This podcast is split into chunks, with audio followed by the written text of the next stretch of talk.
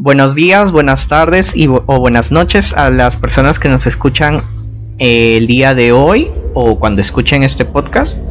Eh, este es el podcast desde el abismo. Eh, mi nombre es Diego Saavedra y estoy con mis buenos amigos Jorge y Roma. El día de hoy vamos a tocar un tema muy especial porque ya son vísperas de, de Halloween. Entonces este episodio va a ser especial para nosotros. Y bueno, primero, antes de comentarles lo que vamos a hacer, pues quisiera saludar a, las personas que me acompañan, a mis buenos amigos. Eh, Jorge, Roma, ¿cómo están? Hola Diego, hola Jorge. Acá todo bien. La verdad, debo confesarles que cuando se empieza a grabar el, podcast, yo me pongo nerviosa. No sé ustedes, pero yo sí todavía. ¿Cómo, cómo vas tú? Sí, no, bueno, suele pasar, es, es algo muy normal, no, no te preocupes. Yo también me pongo un poco nervioso. Hola, hola, pues por acá todo bien, todo tranquilo, bastante emocionado por el tema que hoy vamos a tocar, ya que estamos aprovechando un poco las circunstancias, eh, teniendo esta fecha tan cercana y más que nada porque en este día en especial se escuchan muchas historias, se han contado muchas historias, historias que incluso han sido llevadas a películas, a series, a televisión, historias que han quedado enmarcadas y que han quedado totalmente para la posteridad. Entonces creo que las historias que tenemos hoy también serán bastante interesantes y respecto a lo que decías Roma, yo me siento tal cual como tú. Así que nada, solamente nos queda disfrutar de, de lo que nos viene. Exactamente. Sí, bueno, como ya habíamos comentado, nosotros estamos siempre un poco nerviosos, siempre cuando empezamos, pero es algo muy normal. Y bueno, eh, para este, este, este episodio vamos a tocar, como ya había comentado, es un episodio especial por Halloween.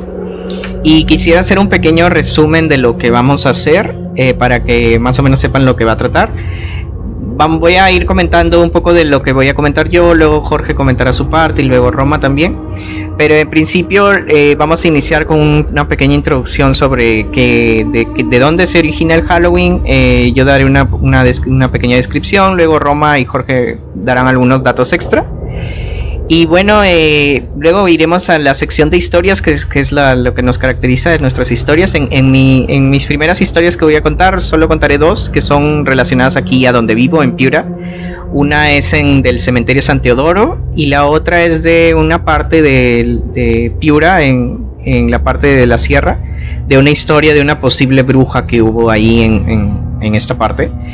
Y bueno, Roma, ¿tú qué nos vas a contar el día de hoy? Sí, mi historia también tiene que ver con brujería y también sucede en una provincia de acá de, Perú. Así que espero que, se sientan cercanos también con esa historia. Mi historia también tiene bastante que ver con cementerios.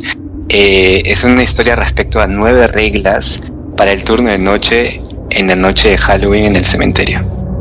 Y con eso, de vuelta a ti, Diego, para empezar con la definición de Halloween. Sí, ah, nada más antes de, ir a eso, también como siendo un episodio especial, quisiera agregar que nosotros vamos a, hacer una, mini sección eh, donde vamos a recomendar nuestras películas favoritas para esta fecha. Y luego, bueno, eh, ya terminaremos el show. Eh, va a ser un poquito más largo, pero la situación lo amerita porque es Halloween y creo que todos estamos muy emocionados por esa fecha. Pero bueno, sí, gracias Jorge. Ahora vamos a, ir a la introducción de Halloween. Creo que en todo el mundo celebramos Halloween. Eh, bueno, aquí en Perú también es el día de la, de la canción criolla. Pero en principio, ya por la globalización que hemos tenido, Halloween se celebra realmente en todo el mundo. Y bueno, yo averiguando un poco en, internet, en, por ejemplo en la página de National Geographic, no sabía mucho de esto, pero mencionan que los orígenes de Halloween se remontan incluso hace, hace 3.000 años, a más de 3.000 años, según la Universidad de Oxford. Oxford. Y mencionan que tuvo el origen en los, en los celtas, en Europa, porque en las fechas que ahora es el 1 de noviembre, ellos celebraban el Samhain, espero haberlo pronunciado bien, eh, donde era el tiempo en donde las criaturas, hadas, demonios y además las almas viajaban al más allá. Entonces se creía que en esas fechas se podían ver, eh, presenciar esas, esas entidades. Y en cuanto a lo de esta tradición que es, lo vemos siempre en Estados Unidos del truco o trato, que es cuando van a pedir dulces, también se remonta en esos tiempos porque en esos pueblos celtas las personas iban un poco como disfrazadas con máscaras ennegrecidas y hacían como payasadas o cosas así en las puertas de las casas para darles comida y bebida. Y esto lo, tomaban como una ofrenda que era para los seres que les acompañaban para ese, ese travesía que tenían hacia el, hacia el más allá. Y luego ya en, eh, el Imperio Romano ya empiezan a meterle la influencia cristiana, eh, en donde ahí le, le, ponen un poco el nombre que era el All Hallows Eve, que era la víspera de todos los santos, porque la iglesia puso que en el primero de noviembre se le recordaba a todos los santos, eh, al Día de los Muertos, todos los santos. Entonces ese All Hallows Eve más o menos se fue terminando al Halloween, ¿no? Y bueno, ahí ya va transformándose a lo que ya conocemos hoy. En, en, Estados Unidos en, 1840 empezaron ya como que cambiarle un poco las cosas con lo de las Jacob Lanterns, que son las, las calabazas con sus velitas. También ya eso ya vino de la inspiración de Estados Unidos. Y eso es lo que he podido averiguar, realmente me parece muy interesante. No sé si chicos tienen alguna, alguna otra cosa que agregar. Sí, sí, también, justo con lo, último que mencionas sobre las calabazas, empezaron siendo nabos, si no me equivoco. Empezaron siendo nabos y luego eh, la idea era como espantar a, los malos espíritus, como protegerse también, ¿no? Por eso les hacen esas caras. Mm, no estoy segura de cómo pasaron a las calabazas, supongo que algo muy americano y algo con cosechas y demás, pero así se ha ido como transformando en la actualidad, ¿no? Y con respecto al truco trato, yo también he oído, ahí seguramente las personas que también se interesan en este tipo de temas han visto por YouTube algunas personas que cuentan sobre esto, también de origen celta, eh, se recogían donaciones, donaciones de, comida sobre todo, y se las entregaban a los druidas, y los druidas estaban vestidos con pieles, estaban pintadas sus caras, y era todo un ritual. También para protegerse, también para hacer ofrendas, justamente en este periodo de... Yo, yo lo he escuchado en español, así que para mí en mi cabeza es Samaín. Y como este tipo de, personas en este tipo de épocas están bien conectadas con la naturaleza, con la tierra, con los eventos astronómicos, astrológicos, pues todo tenía que ver con eso, ¿no? Ahora es algo más paranormal, sin embargo antes era como, bueno, vamos a hacer ofrendas, bueno, ya va a haber esta temporada de cosechas que, en las que no va a haber mucha abundancia, así que tenemos que pagar a la tierra con todo esto para que en, en las próximas temporadas también nos vaya mucho mejor, ¿no? También habían este como sacrificios animales y así pero todo, todo se ha ido transformando incluso con la intervención, como tú dices, de, de la iglesia y demás, ¿no? Yo tengo un par de, más de datos que, que dar. Son de Alemania, donde estoy viviendo ahora. Uno es que en Alemania, eh, cerca a Frankfurt, uno puede celebrar la fiesta de Halloween en el castillo que inspiró la novela de Frankenstein. Eh, es bastante conocido por acá y se puede se pueden comprar entradas claramente para eso. Y en la parte de Baviera, eh, que es Múnich, y toda esta área del sur, no se pueden hacer celebraciones en espacios públicos en las vísperas de Halloween a partir de las 2. Entonces, y esto es porque Baviera está bastante relacionado a ser un estado muy conservador. Y eso es los datos.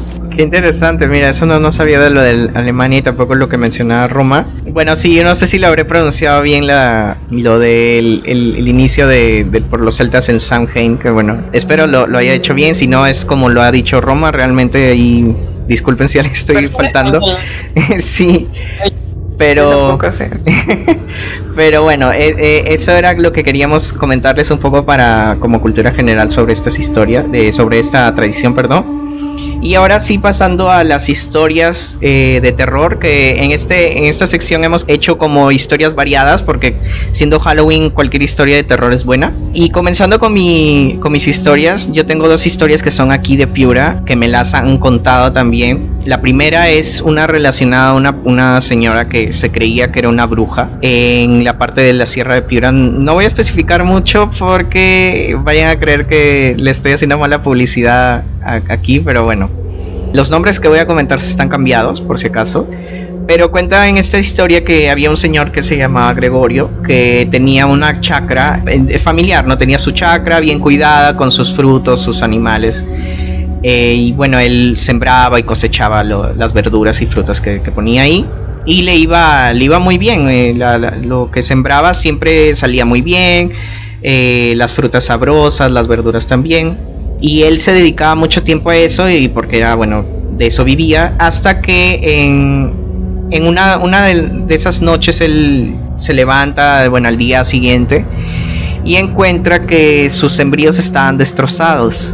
Pero al comienzo pensó que de repente podría haber sido algún animal eh, empezó a revisar la cerca, si había algo, alguna, de repente se había roto y se habían metido por ahí.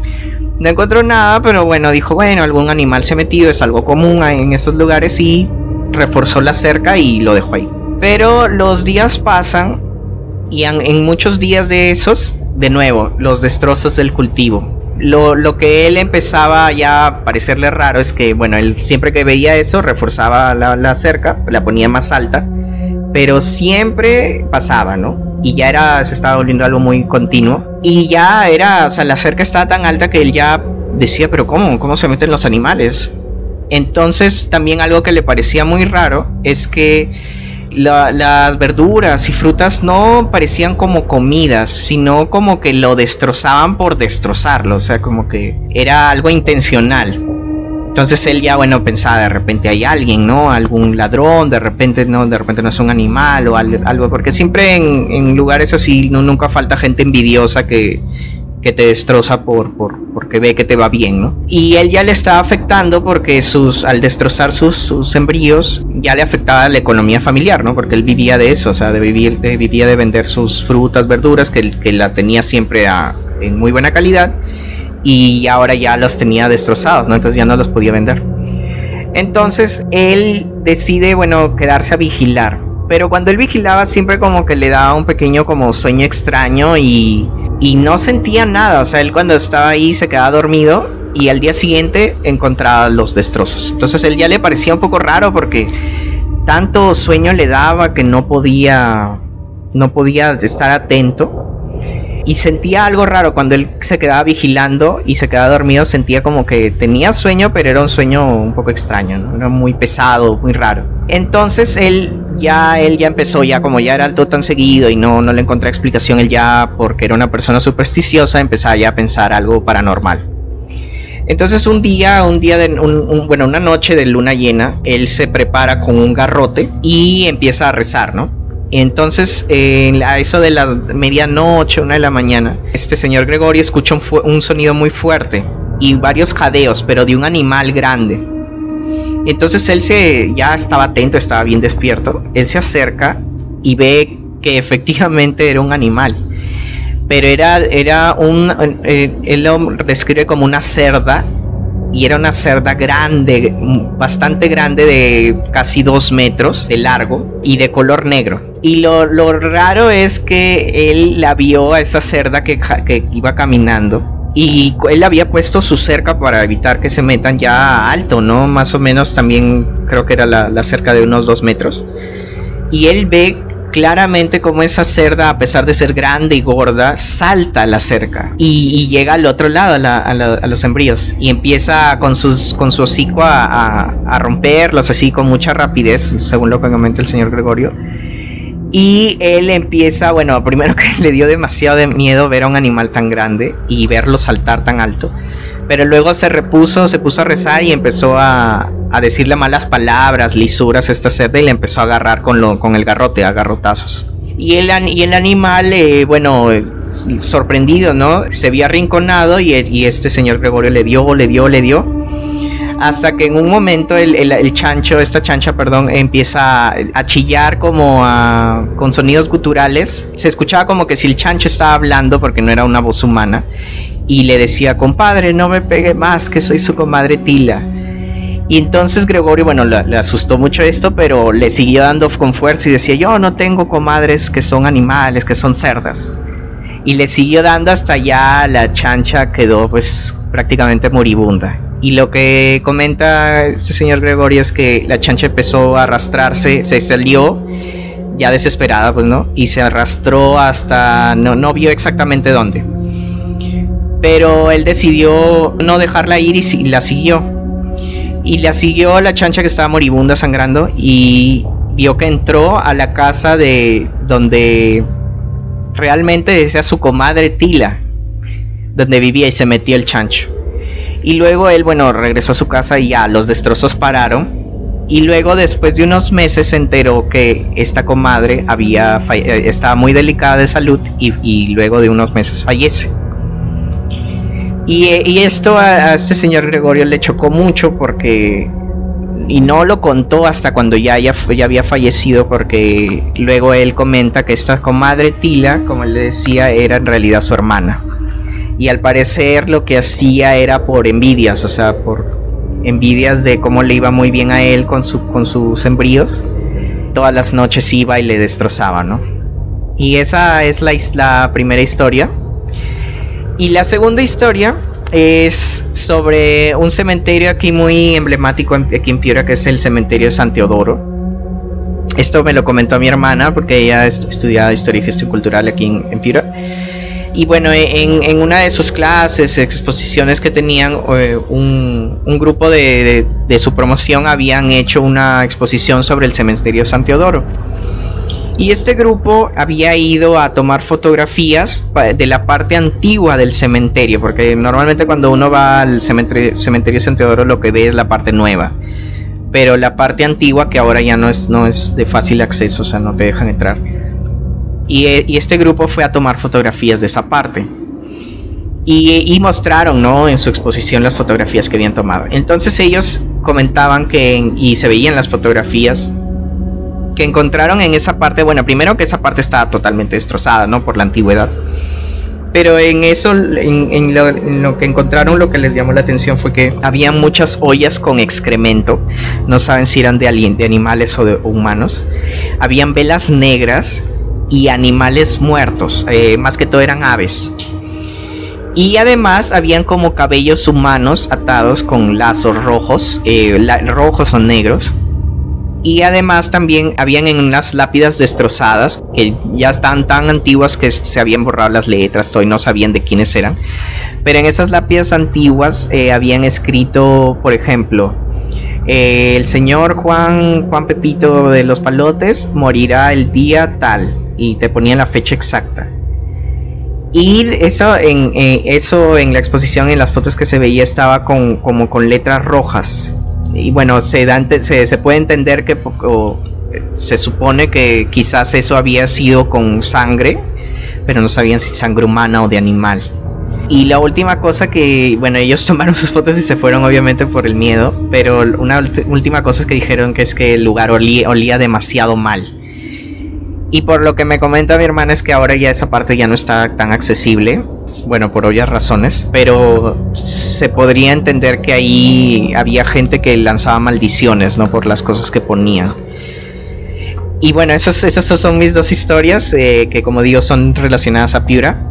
La primera es de, de brujos, que realmente aquí hay infinidad de historias de brujos aquí en, en Piura de mucho de estos de estas personas que se transforman en animales. Las he escuchado muchas y creo que en un episodio anterior con Jorge ya le hemos contado, contado una de ellas. Y la segunda es la de este cementerio, que bueno, el cementerio, historias de terror es algo tan natural que nos sorprende. Pero bueno, esas, esas eran las historias. La primera, la primera, para ser sincera, me pareció un poco graciosa, solamente por los animales y tal. Pero luego imaginarme a un puerquito de dos metros, eso está, eso está muy raro, da mucha cosa. No sé si ustedes alguna vez vieron también el, el comercial este del consome panchi. A mí me da cosas los animales antropomorfos y no me imagino un animal de ese tamaño. Sí, a mí también me da miedo. Sí, es, es extraño. No sé qué te genera a ti, Jorge. Tal cual. Eh, y como decías, imaginarse un animal de ese tamaño y teniendo, me imagino, también algunos gestos humanos y algunas actitudes humanas, pues debe ser bastante impactante. Sí, exacto. Sí, yo, bueno, no sé si quizás del miedo la, eh, este señor Gregorio haya exagerado con los metros, pero lo que sí menciona es que era algo, un cerdo, una cerda bastante grande, o sea, además de, de larga, era gruesa. Y sí, como dice Roma, realmente a mí ver animales antropomórficos también siempre me da como un poco de nervios. No, nunca me ha gustado. Entonces no me imagino ver a alguien y todavía en una noche, en medianoche, ver a un animal así y que hable con como con sonidos guturales así. Debe haber sido bastante fuerte. Sí, muy buenas historias, Diego. Entonces ahora creo que pasamos con Roma. Sí, exactamente. Roma, por favor, eh, adelante. Mi historia también tiene que ver con brujería más o menos. Bueno, resulta que yo hace muchos años atrás eh, conocí a alguien que se volvió bastante íntimo a mí y esta persona me contaba varias cosas paranormales en general, como que para esta persona era normal. Podríamos decir que tenía ojos de ver y demás, ¿no? Y esto incluye a sus familiares también. Ellos son originarios de Huancayo, y yo he escuchado, no sé si ustedes también o los que nos escuchan por el otro lado de la pantalla, eh, que Huancayo, acá en Perú, es un lugar como en específico que, eh, en el que se sabe que hay personas que realizan trabajos eh, de brujería, de chamanismo y demás. Entonces, teniendo este contexto por delante, resulta que yo le había comentado Mm, como una preocupación a esta persona de, confianza, pero no tenía una respuesta. Yo quería, yo quería saber realmente qué, estaba pasando, ¿no? Porque no, no, tenía explicación sobre esta experiencia personal que me estaba pasando. Y entonces esta persona me dijo, oh, le voy a preguntar a, a, mi familiar, ¿no?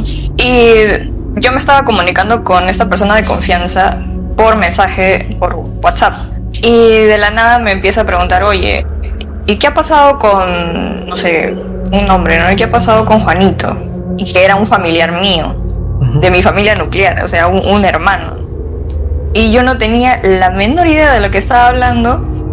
Obviamente no me hizo ningún sentido. Yo supongo que algunas veces eh, estas cosas paranormales como que sí te pueden leer, ¿no? Y hay cosas que coinciden, pero esta vez no tenía absolutamente nada que ver.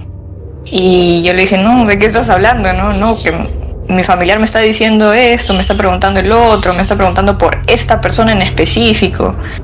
Y a mí me dio cosa, pues no, no necesariamente me asusté, me asusté, pero sí es raro, ¿no? Y sobre todo con la seguridad con la que te lo pueden preguntar, con la seguridad con la que te pueden mencionar los nombres de, personas o, o de cercanos tuyos, ¿no? Entonces, como esta anécdota que me ha pasado a mí yo he escuchado millones de anécdotas también de, de, no sé, brujerías, amarres, sobre todo por aquí, ¿no? Por la... No sé exactamente en Perú, pero también, por ejemplo, en México, que no es Sudamérica, también hay ese tipo de, de rituales, ¿no? Entonces, bueno, por ahí esa es mi historia media personal. Yo sé que a muchos, creo, quiero creer que a muchos les ha pasado algo parecido. Y, y eso nada más me quedé un poco nerviosa. claro, claro. A mí, a mí también me hubiera dado miedo que me digan cosas así de la nada, así que sin que te lo esperes, sin, sin encontrarle una lógica. A, mí nunca me ha pasado, pero quizás de repente es mejor porque porque si me lo dijeran así yo también me moriría de miedo. O sea, no no no le encontraría mucha explicación. Exactamente. a veces son algunas cosas que como, como hemos dicho muchas veces en este podcast, es la razón por la cual nos gusta tanto tratar estos temas, para intentar encontrar alguna explicación, a pesar que muchas veces es muy complicado. Sí, Roma, gracias. Ahora, Jorge, tu historia. Bueno, esa historia son nueve reglas para el turno de noche en la noche de Halloween en el cementerio. Es una historia que encontramos también en Reddit, está bastante interesante y bueno, empieza así. Em, mi jefe me dijo, seguro que te has aprendido todas las normas de memoria mientras recogía todas sus pertenencias para irse de vuelta a casa. Yo le respondí que sí, que tenía todas en mi cabeza. Y mi jefe respondió haciendo un gesto con la cabeza y un poco incrédulo y salió por la puerta pequeña de la oficina para irse a casa. Él estaba un poco fuera de lugar, para decirlo de la mejor manera.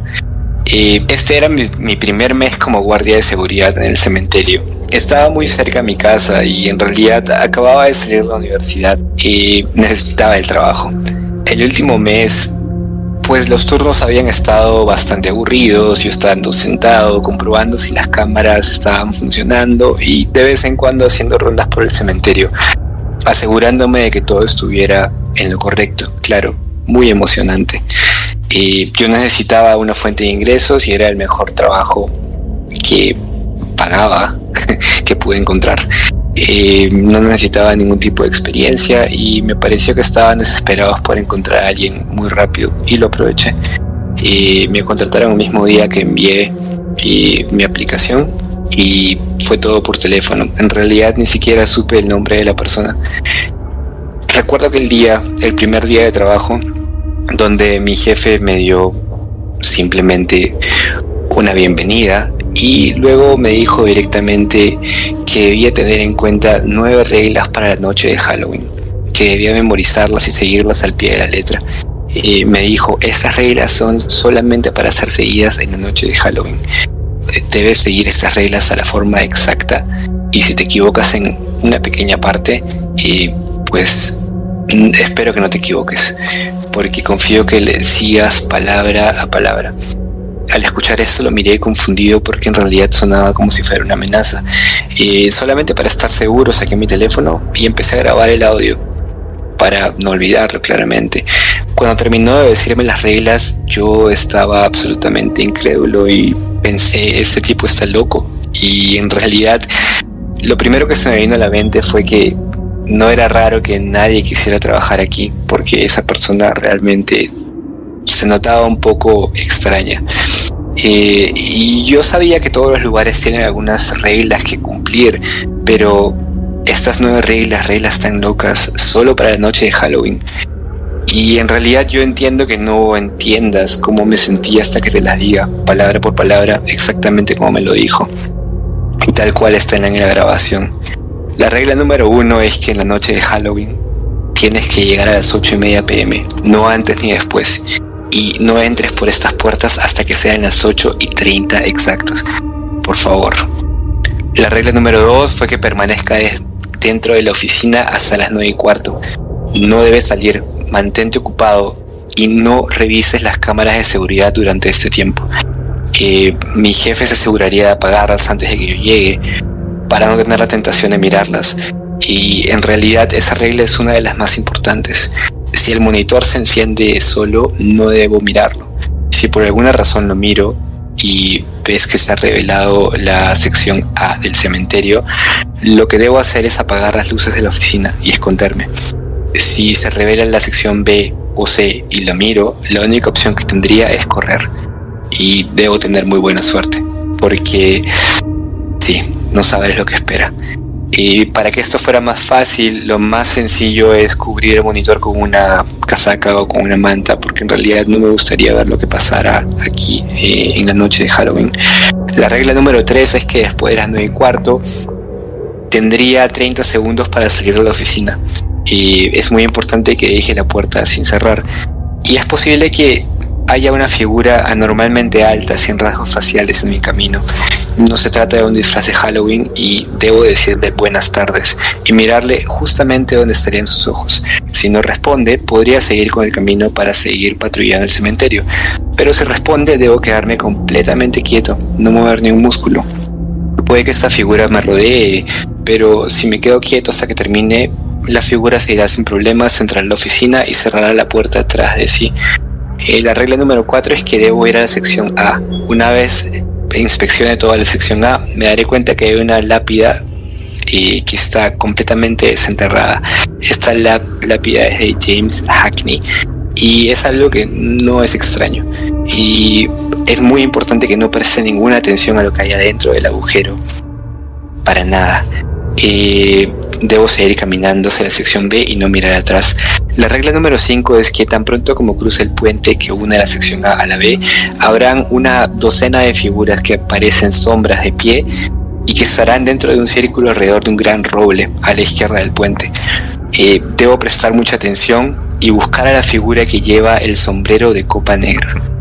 Luego acercarme a esa figura y preguntarle, ¿está claro? Si es que escucho una voz en mi cabeza diciendo continúa, entonces puedo ir hacia la sección B. En caso que no, debo esperar. y puedo mirar hacia la sección en ese momento, pero en realidad no es lo mejor. Debo confiar en mi jefe.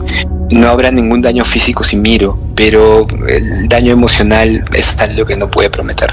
La regla número 6 es que apenas tenga el visto bueno, continuará la sección B.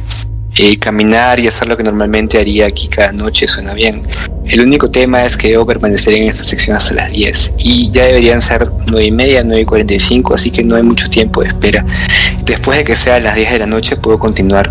La regla número 7 es muy importante porque después de salir de la sección B habrá un cambio de temperatura y de iluminación y habrá habido un pequeño salto temporal hacia las 2 de la mañana.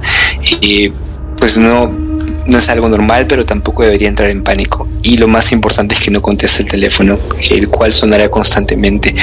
Y debo quedarme quieto cada vez que empiece a sonar y no de moverme para nada hasta que termine de, sonar la llamada. Eh, podré ver que mi madre, mi padre, mis hermanos, mi novia, novio me están llamando, pero no deberé responder a ninguna de ellas porque en realidad ellos no son quien llaman, eh, sino el hombre que vimos al inicio, el hombre sin rasgos faciales. Y este está tratando de atraerme de nuevo hacia la oficina. Debo mantenerme alejado de la oficina hasta que esté seguro. Y el teléfono dejará de sonar en una media hora, alrededor de las dos y media. Y luego debo seguir con la regla número 8. Pues en ese momento habrá un salto de tiempo, dos horas más, de dos y media a cuatro y media. Si la hora sigue indicando dos y media después de que las llamadas paren, estaré en problemas. Y desafortunadamente no habrá mucho que mi jefe pueda hacer por mí ahí. Me habré equivocado en un momento. Pero si es que todo va bien, puedo seguir la inspección a la sección C y estar preparado para que una mujer cubierta de sangre corra hacia mí pidiendo ayuda. Me preguntará directamente dónde está su bebé y si puedo ir rápido a ayudarla. No debo asustarme por mucho que ella grite. Eh, debo decirle que me reuniré con ella fuera del cementerio en 10 minutos y que ella debe esperarme ahí. Tan pronto como lo haga, ella salta corriendo en dirección contraria y así sabré que todo estará bien.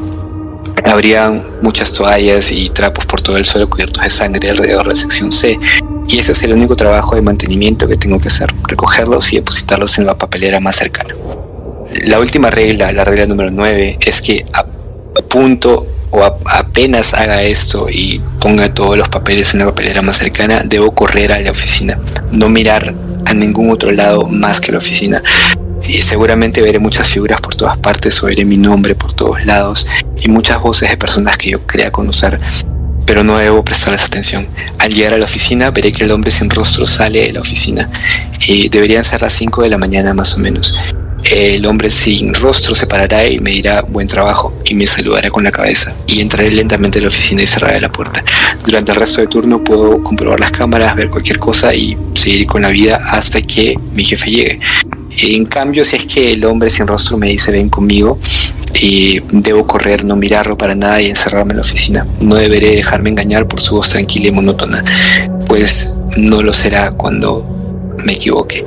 Eh, no deberé dejarlo entrar para nada hasta que deje de golpear la puerta. Y cuando lo deje hacer, deberé taparme los ojos durante la última hora del turno. No deberé mirar alrededor hasta que oiga tres golpes en la puerta. Y en ese momento será mi jefe quien está llegando para revelarme el turno.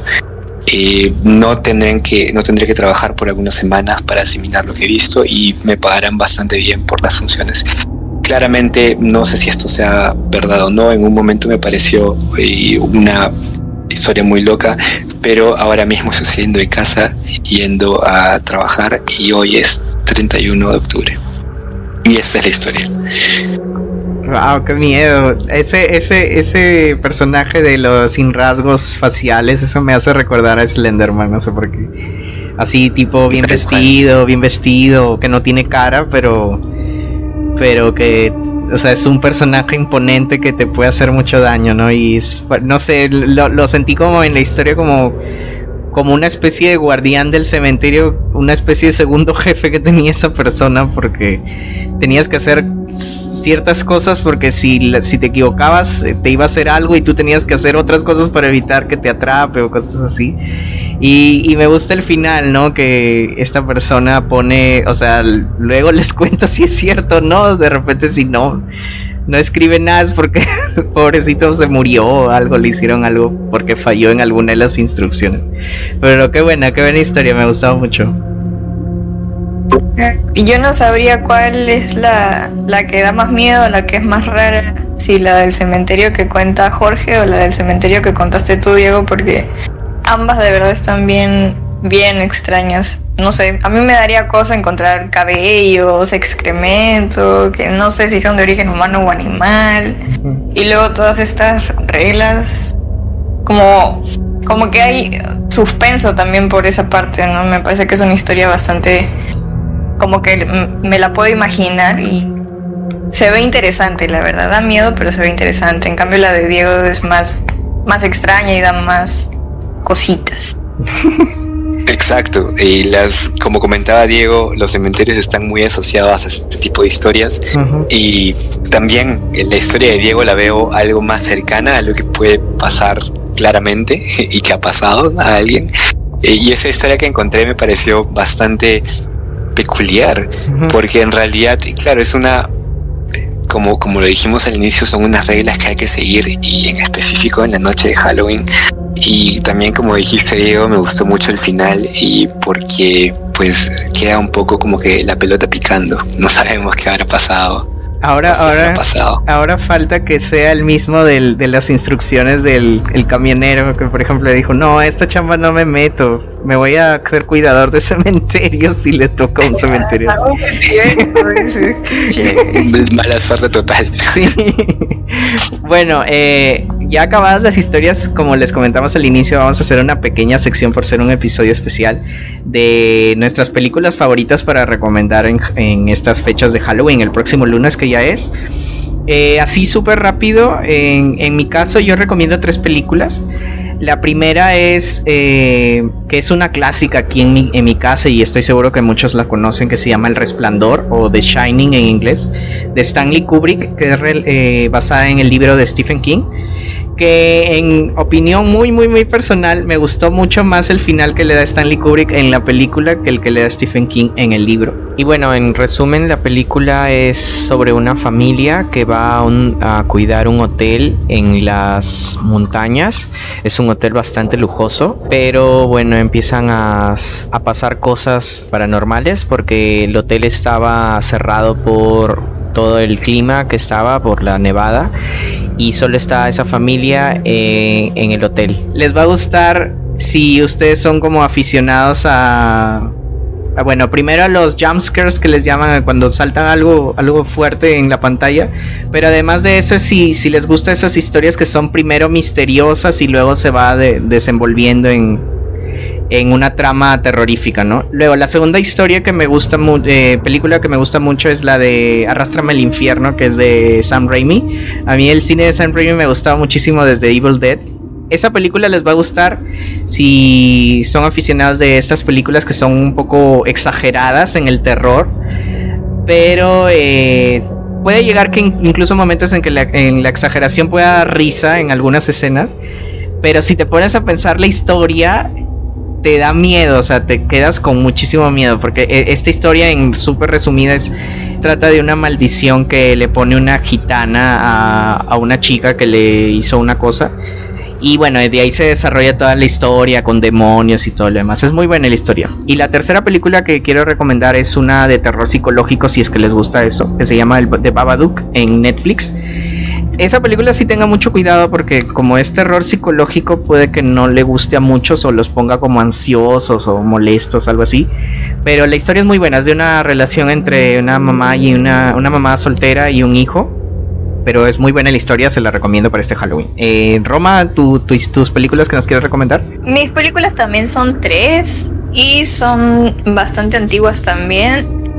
La primera que recomiendo es la del Duende Maldito. Acá en, o sea, yo lo vi en señal abierta, yo lo vi en el canal 2, por decirlo de alguna forma, porque no me acuerdo muy bien, porque lo vi hace mucho tiempo. Esta película es de 1993, la primera, y tiene ocho películas.